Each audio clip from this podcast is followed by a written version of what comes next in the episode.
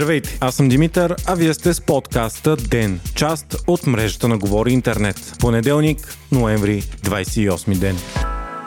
Днес президентът Румен Радев се видя с най-малката парламентарно представена партия Български възход, с което официално приключиха консултациите за съставяне на правителство и се очаква да бъде връчен първия мандат. Лидерът на Български възход Стефан Янев и президентът се обединиха около тезата, че България има нужда от редовно правителство. И двамата заявиха, че са оптимисти, че такова би могло все пак да бъде сформирано в настоящото Народно събрание. Сега предстои Радев да връчи първия мандат на ГЕРБ. Те ще имат 7-дневен срок, за да опитат да сформират правителство. Продължаваме промяната Демократична България и БСП, обаче вече са заявили, че няма да подкрепят кабинет на ГЕРБ, затова и той едва ли ще мине. След това втория мандат би трябвало да отиде при втората политическа сила Продължаваме промяната, която отново ще има седмица за съставяне на правителство. Ако се стигне до третия мандат, той се дава на партия по избор на президента. Ромен Радев вече е заявил, че в такъв случай ще връчи третия мандат след нова година, за да се избегне сценарий, в който се ходи на избори посред зима. Преходния период би управлявал нов служебен кабинет на президента.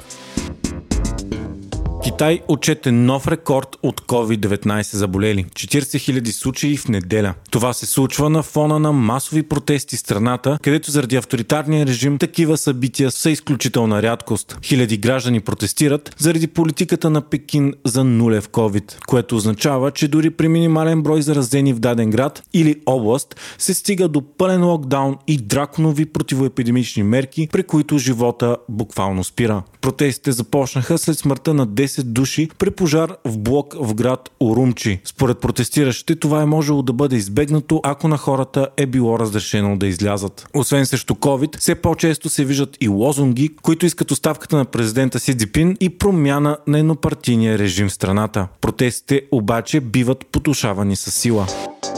Световното по футбол в Катар продължава да предлага зрелищни двубои и изненадващи резултати. Франция се превърна в първата страна, която със сигурност минава групите и отива на осмина финали, а Катар в първата отпаднала страна едва след два изиграни мача. В събота пък Аржентина победи Мексико с гол и асистенция на Меси, които върнаха надеждата на южноамериканската страна, че може да излезе от групите. Аржентина бе смятана за фаворитът за спечелването на титлата до унизителната си загуба от Саудитска Арабия. Вчера пък бе поднесена поредната изненада, когато Марокко сломи класирания на второ място по сила в класацията на FIFA отбор на Белгия, което пък доведе до бурни реакции на феновете и в двете държави и се наложи на меса на силите за сигурност. Вице-шампионът Харватия пък припомни за своята сила, побеждавайки с 4 на 1 вдъхновения, но неопитен отбор на Канада. Може би най-очаквания матч в груповата фаза пък без нощне между титаните Испания и Германия. Двата отбора показаха зрелищен футбол, но не успяха да се победят и завършиха с един на един. Това дава надежди на Германия, която падна шокиращо от Япония по-рано, че може все пак да излезе от групите.